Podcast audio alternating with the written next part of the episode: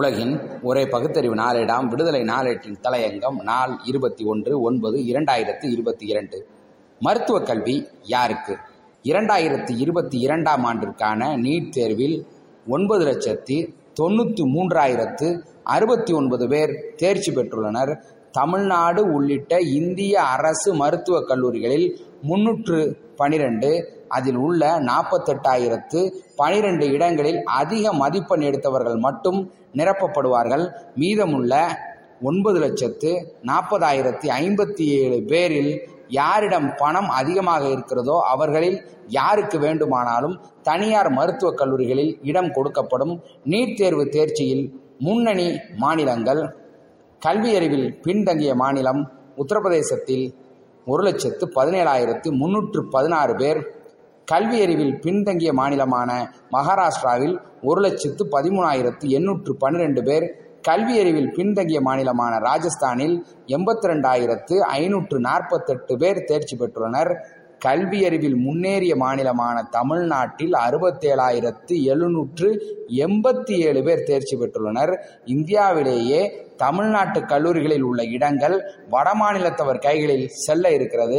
சமூக அடிப்படையில் தேர்ச்சி தாழ்த்தப்பட்டோர் இருபத்தாறாயிரத்து எண்பத்தி ஏழு பேர் பழங்குடியினர் பத்தாயிரத்து ஐநூற்று அறுபத்தஞ்சு பேர். இதர பிற்படுத்தப்பட்டோர் எழுபத்தி நான்காயிரத்து எழுநூற்று நாற்பத்தி ஏழு பேர் தேர்ச்சி பெற்றுள்ள நிலையில் முன்னேறிய ஜாதியினர் மற்றும் முன்னேறிய ஜாதியில் உள்ள ஏழைகள் பத்து சதவீத இடஒதுக்கீடு அடிப்படையில் எட்டு லட்சத்தி எண்பத்தோராயிரத்து நானூற்றி இரண்டு பேர் தேர்ச்சி பெற்றுள்ளனர்.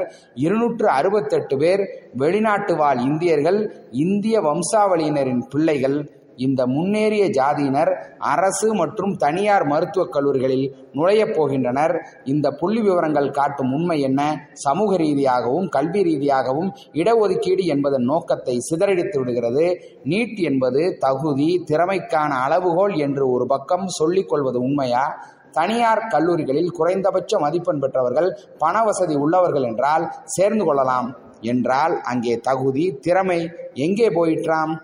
இதில் வேடிக்கை என்னவென்றால் கல்வி வளர்ச்சியில் மிகவும் பின்தங்கியுள்ள உத்தரப்பிரதேசம் போன்ற மாநிலங்களில் நீட் தேர்ச்சி அதிக எண்ணிக்கையில் இருப்பதும் கல்வி வளர்ச்சி பெற்ற தமிழ்நாடு போன்ற மாநிலங்கள் பின்தங்கி இருப்பதும் எதை காட்டுகிறது?